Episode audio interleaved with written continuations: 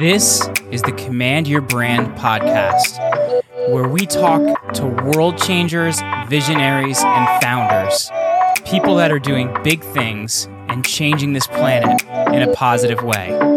We're learning their stories, techniques, and exactly what you need to know so that you can do things in a big way. The time is now. Get ready to take command of your brand.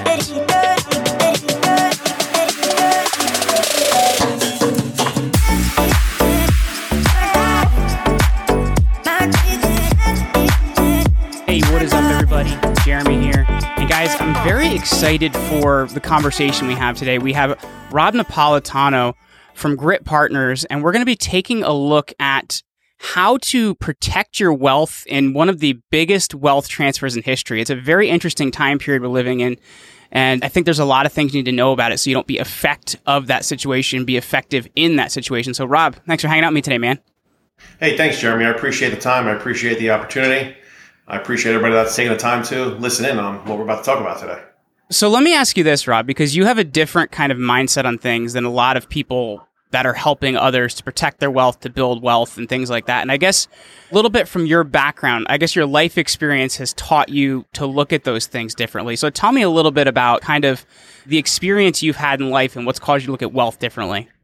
I'm not getting too long-winded and stuff. I guess I can go back to my early days in grammar school. I was always the kid that ended up in detention for getting into fights in the schoolyard. Not because I was a troublemaker, but because I was always beating up the bully who was beaten up on the guy that couldn't defend himself. So I found myself plenty of times after school in detention. I'm being proud of it because it was my friends that couldn't defend themselves. And, you know, I stepped in and did what I could to help them out. And I guess that kind of just transmutated into my business and my life, that I was always out there trying to help those that couldn't help themselves. I mean, it was during the crash of 2008 and 2009 where the big subprime crash happened. And I've been real estate investing for 20-something years now. So going through that crash, I had to learn how to reinvent myself. I actually lost everything I had, went through a bankruptcy back then, helping other people. At that point, I was doing a lot of door knocking for people that were in foreclosure and helping people to fight off the big banks that were illegally foreclosing. And again, beating up on the little guy who was losing their home and doing it in unfair ways and breaking the rules. You know, I went to law school to become a paralegal, learned how the legal process worked, and I started training attorneys on how to put up some defenses in court for some of these people. And we ended up doing, I don't know, probably 3,000 to 4,000 cases in the course of 2 or 3 years. And I learned so much about how the insides of the banking system, that world works. And I realized that it's not so easy the way they got things set up, and the game is somewhat rigged, and it is hard for the little guy to beat up on the big guy. But I knew that was a place that I wanted to be. And so when people start gathering their wealth, and I look at the system and how the system is rigged for people, make it difficult for people to create and sustain wealth, I wanted to take part in that battle now. And here I am trying to educate people in what it is and what it takes for, you know, to maintain wealth, to gather your wealth, maintain wealth, and really sustain it over time. So that's where my fight is now today. It's interesting too, because you mentioned like how the banking works and how it's rigged against a lot of people as well. Like you look at a lot of what happened in 2008 with the subprime mortgage crisis and a lot of these different things. These banks were dubbed too big to fail, and instead of letting it become more individual, smaller banks, which would make sense, they once again gave money to bigger banks, protected the big guys and things like that. So it's not really set up for the individual investor in a lot of ways. And I guess going through the experience you went through there, what particular things did you learn that kind of made you look at, I guess, investing in the banking industry differently? So it's funny. The one thing that I learned was the old adage, if you can't beat them, join them, right? So we joined the banking side, but we decided we're going to do this in a better way.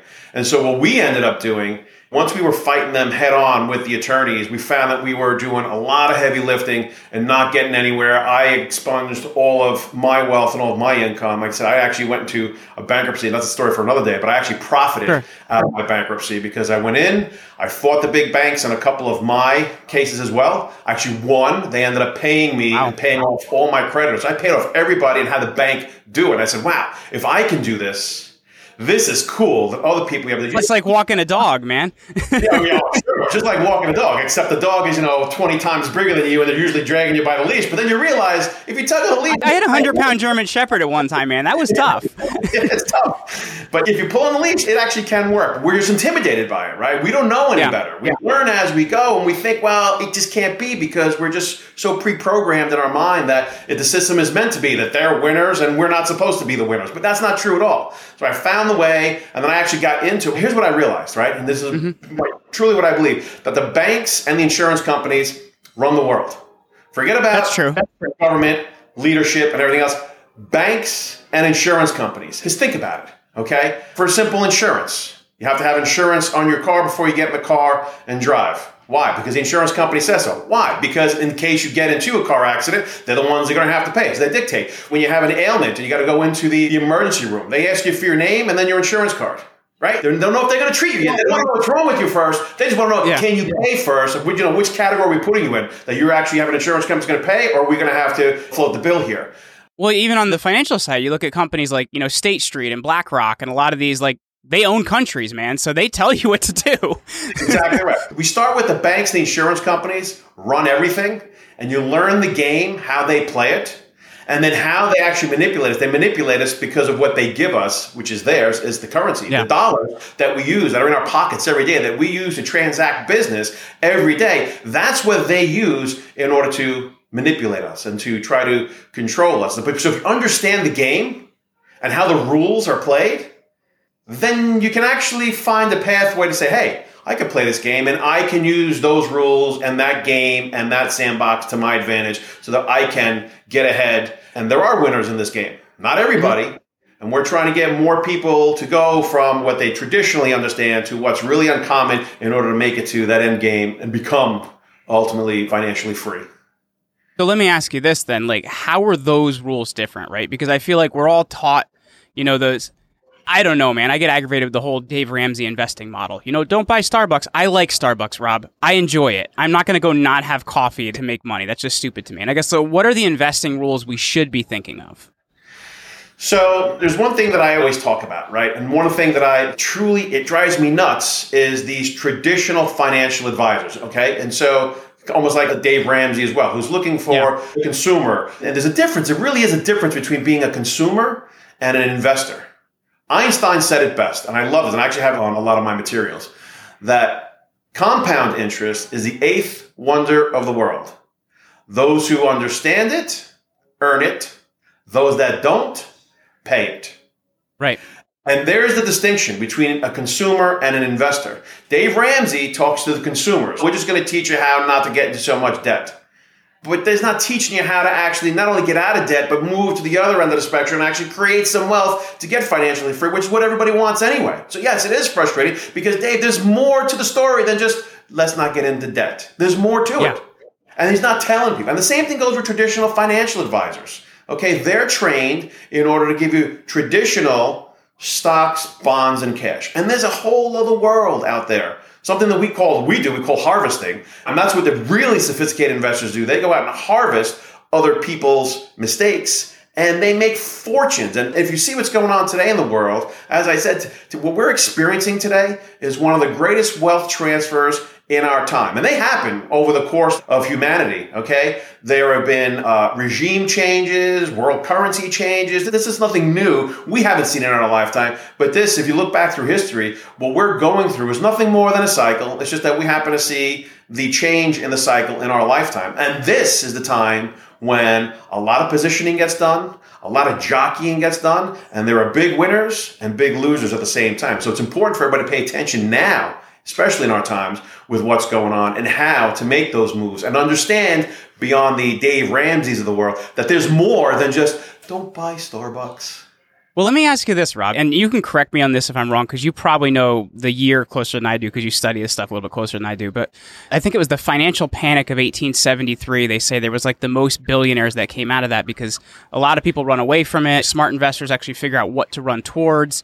And I guess when we're looking at that, how can wealth actually be created in a downturn? And, what should we be changing our mindset and what we invest in? Most wealth is always created in downturns. I'll give you a simple example. Let's say we went to a pizza shop and ordered a pizza pie, right? And it's cut into 8 slices and there's 12 people there. Well, the more you have people that want the demand of the one pie, the less everybody's going to get. Correct. But let's say for whatever reason, something happened outside and everybody rushes out. Everybody leaves. And you're the last one there, Jeremy. How much of the pie do you have now? I got all of it, man. Exactly. So let's think of it in terms of hunger, right? We have this hunger. Yeah. We want to satisfy our hunger. We need to be satiated, okay? And the pizza is what we want. When you have more people with a demand there, you're going to get less satisfaction. But when everybody runs, that's when you satisfy your hunger. And investing in the stock market is very similar. When everybody panics and runs out of the market, those that have the will to stay and not get distracted by what's outside and what everybody else is doing, those that have the will to stay and the stomach to stay will be satisfied. And that's what makes the difference, being contrarian and not following the crowds. And it's not easy to do. It is not an easy thing to do because the way we're programmed. We're programmed to be socially accepted by doing what everybody else does. So it's a difficult thing to do, but it can be done. So let me ask you this then, because we've talked about kind of the model of what the consumers taught versus what the investors taught. And when we're looking at it, how should debt be viewed in terms of investing? Like, what should we be considering when we're looking at debt? So that is a philosophical question, and I can go on for hours about this. There are certain philosophies that look at debt as evil, and there are certain philosophies that look at debt as powerful. Well, modern monetary theory only wants to make debt, so I guess if you could look at it that way. Well, and again, because of who is benefiting from the new debt? Mm-hmm. The banks, and not the users or the consumers. Again, unless you understand the game and what you got to do that the banks do. Yes, in the modern monetary theory and what's going on with the printing of money, with all the central banking going on, the common man is the one that loses and the big players and the banks win. Okay? And look, it goes beyond the money. What most people don't talk about, especially these traditional financial advisors, the Dave Ramsey's of the world, because I'm going to keep going back on that because you and I agree. Those are the guys that we got to get more information out there for people to help people. Correct. What they don't talk about is the most important thing is the risk of loss. Let's go back to the pizza example. Let's say everybody ran out and you had the whole pizza. You say, well, I'm not going to eat this whole thing here. Let me just pack it up in a box and go. Well, if you just pack it up and go, what's the risk of you walking out the door and getting your butt kicked because everybody wants a piece of the pie that they thought was theirs and you're taking it? No one thinks about that, right? It's like me feeding my ducks in the morning. My ducks eat different food than my chickens. So if I don't feed them farther enough away from the chickens, there comes the rooster running to eat that food because he sees, oh, there's only 2 ducks at that. I'm going to go get that. That's exactly right. So what people don't think about is they think about, oh, here's how I can make more money. That's good. But you also need to be thinking about, okay, how do I keep it? What are the risks of me losing it? I need to be prepared for this. So in case it does happen, I'm not caught off guard. And so what we're seeing today with all of the money printing, with another package for Ukraine or another package for reducing inflation, all this stuff prints more money. And the risk that we're taking that we have no control over is that we are having our wealth eroded by no fault of our own, because governments are directing the feds to print more money and the banks win more because some of the risks that they have on their balance sheets is being socialized to us, the taxpayers, through the process of printing money and inflation. So we're taking on more risk and we have no control over it. That's what I'm saying. It's a rigged game. We have no control over that. So we have to figure out a way, well, how do the banks get ahead of the rate of inflation? Because now I need personally to grow my wealth faster than it's eroding. And that's a game that we play. So how do we flip that position then? What do we look at? What information are we consuming? Where are we looking? Because obviously, it's a rigged game. This is how the banks do it. They don't want anybody to know this, right? They don't want everybody to know, these are the rules to our game. So, where do we even find these rules and what are they? No one's going to tell you the rules. I'm going to tell you a little bit about them. But again, we only have a finite amount of time. But I can go on for hours and days and weeks about this stuff. But no one typically is going to tell you about this. I'll tell you one thing. Here's what you shouldn't be listening to. Politicians. Okay? Politics. Wait, are you saying that because they tell me one thing when they want to get elected and do something else once they're elected? No, I'm going to tell you what the purpose of politics. There's a purpose to politics for us as people and citizens. The purpose of politics is to subvert your emotions so that it can reap your production. Mm-hmm. That's it. If you think about that. Yeah. You're here to subvert your emotions, get you riled up, so they can reap your production. It means they can take from you, and you'll believe that's a good thing when they take from you. That's the purpose of politics. I never looked at it like that. Who are they being puppeteered by? The banks and the insurance companies. So when you watch the moves of the banks and the insurance companies, the politicians will act as their puppeteer, and the politicians will move to subvert your emotions so it can reap your production. Okay? So if you can get that mechanism in your mind, then what's that blows my mind, because then like you start looking at things like, there's this new rule. It's ESG. And this is how we're going to do our investing rules. The countries say, oh my gosh, we got to go green. And then the investment company says, yeah, green is good, but now we're making more money. So that's a really good point. So let me tell you something. You went on that because you hit a hot point of mine too. I can't stand, well, let me, that's not true. I love ESG because as a human being, let's start with the beginning. What is ESG? It stands for environmentally conscious, socially conscious, and to have equality governing our corporations. Environmentally, socially, and governance. Great.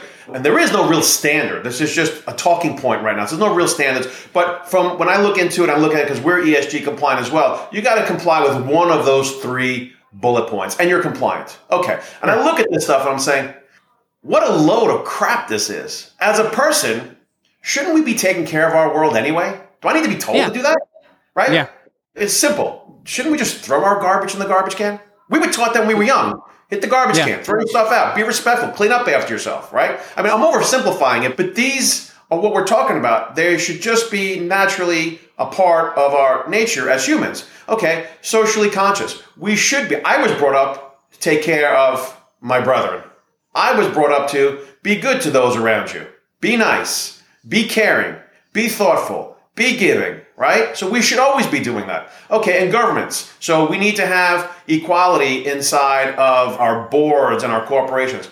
Okay, absolutely. Everybody should be given a fair shot to have a good shot at life and doing well what they want, making money in life. Everybody should have that and it should be fair, okay? To have the government tell us that this is the things that we should be doing, my problem is they take something that's good-natured and they form it into a narrative for them to make money, and they bastardize the good notion. That's my problem with ESG. Yeah. It's a great notion, but the politicians get a hand on it to manipulate it in a way for it to benefit themselves, and it loses its luster of what it really should stand for. Mm. So I digress. But you mentioned ESG. I just got my hot button with that too. It's important to understand that. And I guess, but I pulled you off the point of like, I guess, what are those rules then we should know? And I'm very guilty of that, by the way, Rob. I will go down any rabbit hole you give me at least the slightest breadcrumb to take me to. But I'm the same. So looking at it, what are those rules then that banks know that we need to know so that we are kind of looking at these things the right way? Here, you want to know the number one rule? Own nothing and control everything. Own nothing, control everything. Let's go to real estate for a second. I'll give you an example of real estate. A perfect example. Let's talk about real estate investing. The most common thing of real estate investment, the most common thing is people who do fix and flip. They have a little bit of money. They go buy a fixer-upper house. They go to a bank or a hard money lender or private lender, get a loan to fix up the property, and then they go and sell it to a family and put it out for retail sale. Very common practice. Okay. Mm-hmm. Well, let's look at the relationship between the investor and the bank on that deal. Because technically, they're partners. The bank is a silent money partner. They'll provide the capital to go out to get the materials, pay for the labor so that the dilapidated house can come into a beautiful Main Street superstar. Right. And that house can be sold. And the banker provides the capital to do that. Okay. But who has the better part of that relationship, the banker or the investor? So let's say that one day the contractors don't show up to continue the project. Does the bank care? No, because the bank is earning its interest. Let's say a pandemic hits and no one's allowed out of their house, and that house is now sitting there for 2 years. Does the bank care? No, the investor still has to pay their monthly interest. So what happens then if that investor can't make the payments anymore? Well, the bank will take back the house, find someone else, and sell it to somebody else who can make the payments. So who is really in control of the property when a bank is involved? The bank. The investor takes all the risk of anything that can go wrong. And I just came up with two. What happens if you're in the middle of a project and a storm comes by and the branch on the tree falls down and cracks the roof and comes through the roof? Who's got to pay for all that now? The investor. Mm-hmm. So there's all sorts of risks that are there. Well, and you look at that too. I know we're both in New Jersey, and we had a housing boom many years ago where these big builders, there's like 5 names of them here in New Jersey, they get halfway through these townhouse projects and that was the end of it. That's exactly right. And so the banks take those back. So, and then they take it back and they capture all the upside. But they put very little money or very little risk. They put money in, they're making interest on their money, and at the same time, they're getting all the upside without taking any of the risk. So they have separated upside profit from downside risk. That's the key. And that's what I mean is that they go by, well, let's control everything without owning anything. And they do that through debt. That's one of the best ways that the banks do it is by putting money to work, because everybody needs money. Nobody understands money. And let's certainly take money principles and fundamentals out of the schools. We can't educate people on how this stuff actually works, because then they're going to catch on to our game and our scam, and we don't want everybody at the pizza pie. We want it for ourselves. So understand that owning nothing and controlling everything is the core by which they operate in everything. And if you can do that, control without owning, that's how you get ahead. It's not easy to do, but it can be done. So how do we do that as an investor then? Because you think of how you do it, like a lot of time with fractional lending, the banks only have so much, but they're lending out 10, 20, 100 times as much as they have. So they're kind of creating money and they're lending it out and it's debt. I can't do that, right? Somebody's just going to laugh at me and be like, you're actually not giving me anything. So I guess, how do you leverage that as somebody, as an investor? It's knowledge at that point. You can do that. You may or may not know how to do that. We do it all the time. I mean, once we figured out how to do it, we put together a mechanism and a system, and we do that now. I mean, we've lent money to people where, let's go back to fix and flip. It's very rare that you hear somebody do what's called gap financing, meaning that you got someone who's an investor who's got money, and they have to put a down payment on the project, and then they'll get their hard money. Typically, it's 25, 35% they got to do as a down payment. And sometimes they don't have it. So we've gone in at certain times, okay, we'll give you the 25 or 35% down payment. You're going to pay us a nice, healthy interest rate. We'll take a second lien position on the property, but I want X amount of the upside, right? And so that puts us in an amazing position, because if they can't pay myself or the first lender, think about what I have here now. I have partial ownership, although I can escape that if I wanted to, because I'm also a creditor. I take dual roles. I'm a creditor and an equity owner and a preferred equity owner, and I can take all voting rights. So I have control if I want to. So when I take control of the corporation, not so much of the property. So I can take control, get that person out, and now I've reaped the benefits of all of the efforts they put in. Let me give you an example of how I learned that, okay, from my mother. It's a good story. I'm first generation Italian. My parents came into this country in the 60s, off the boat, didn't even finish high school, broken English and no real education. And they became self-made millionaires through hard work. My father drove a bus in Manhattan for 40 years and my mother cut hair. But they knew to save, they knew how to be prudent with their money, and they knew how to invest in real estate. And they became self-made millionaires over the course of time.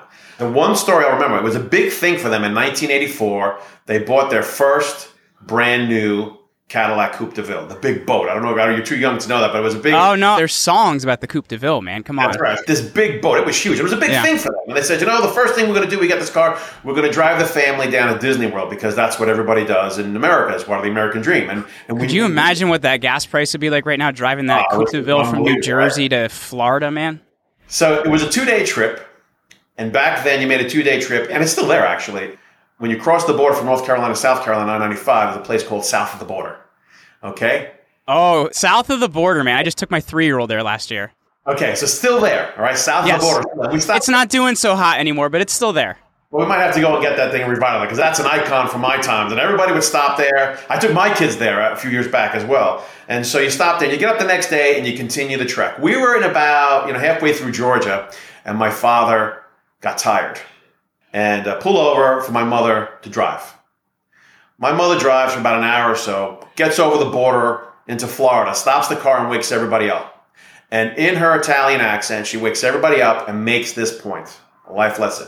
She goes, I want you to understand how important it was for your father to take you kids to Florida. Your father couldn't do it. Remember, your mother's here now. Your mother took you to Florida. Your father could only take you to Georgia, but your mother took you to Florida, okay? That's great. And that's the theme of our business, where we go and we'll say that a real estate investor can't take a deal, takes it 90% of the way and can't go the last 10 yards into the end zone. If we're there and pick up that deal and only have to do the last 10% of the work but reap all the benefits, just like my mother drove an hour and got all the credit for taking us to Florida, well, there's a way of controlling without owning anything until the very end, and it's time to get paid. So there are many, many, many opportunities like that out there if you know how to look for them and where they are. But I learned that from my mother. Let everybody else do the work. And if they get to the finish line, great. But there are many people that can't get to the finish line. But it doesn't mean that what they've done and what they've produced is not valuable. And if you find opportunities like that where you can pick up and leverage off of somebody else's production and leverage that, tremendous opportunities. And banks do that all the time. Honestly, part of our strategy is we go back to the banks and use that strategy against them and pick up a lot of their assets that they can't complete, and we pick up at big discounts as well. So we kind of take the strategy and turn it on them. Not many people are doing it, but we found a little niche to do that. It's great doing that as well. But there are opportunities out there. But it's first changing the mindset and not listening to the traditional ways that people make money, because that's the same as everybody surrounding themselves with the same piece of pizza. When everybody's biting on it, everybody's going to get little. You got to look at the spots where nobody's there, nobody's doing it, and that's how you create the true wealth. And then you got to work on keeping it and not telling people about it. And to somebody out there listening, man, if you heard this about South of the Border, Pedro needs help, man. Go invest in Pedro. Let's lend to the person or the group that's going to go and revitalize Pedro. That's what we need to do. Find the group that's going to do it, and let's lend to them. Absolutely. Well, Rob, this has been a great conversation. For people listening, if they want to learn more about you and more about what you're doing at Grit Partners, what's the best place to go, man? They can hit us up on the website at www.capturingtomorrow.com, or they can do a lot of stuff that we have on LinkedIn as well. My hashtag is Robert Napolitano or linkedin.com/Rob Napo. Find me there as well. We're going to be putting a lot of the stuff out there. We're doing a lot more education and teaching about how this non-traditional investing is out there, and now is the time to get involved with this. Very cool. Well, Rob Napolitano, thank you so much for hanging out with me today, man. Thank you, Jeremy. It was a pleasure, and I really appreciate you taking the time and putting some attention behind this subject matter. I appreciate you, man. You got it. Thanks.